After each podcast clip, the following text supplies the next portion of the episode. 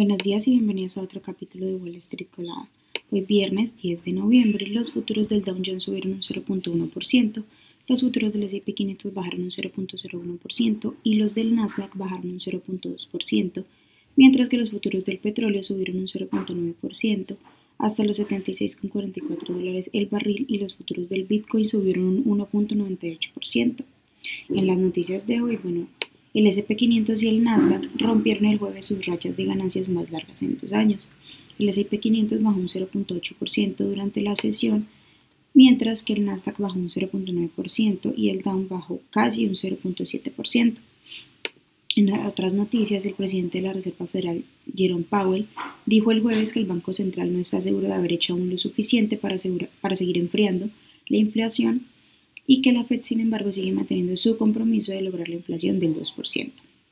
En otras noticias, el presidente Joe Biden afirmó el jueves que apoya los esfuerzos del sindicato United Auto Workers para sindicalizar a otras compañías como Tesla, que cotiza con el ticker TSLA, Toyota Motor, que cotiza con el ticker TM, y Honda Motor, que cotiza con el ticker HMC.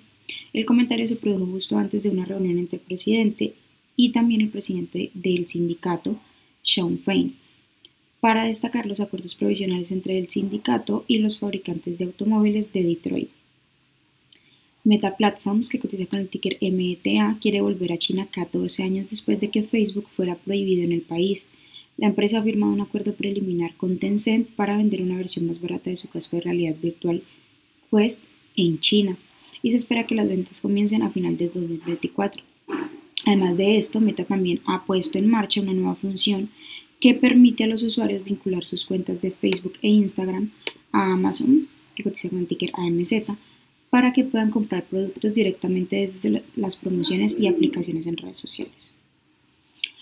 Según Reuters, que, eh, Nvidia, que cotiza con el ticker NVDA, tiene la intención de anunciar tres nuevos chips para China, semanas después de que Estados Unidos restringiera a la compañía la venta de algunos de sus chips al país asiático. Las acciones subieron un 2% en el pre-market tras la noticia. Por otra parte, las acciones de Illumina, que cotizan con el ticker ILMN, bajaron un 9% después de que la compañía recortara las perspectivas para el resto del año.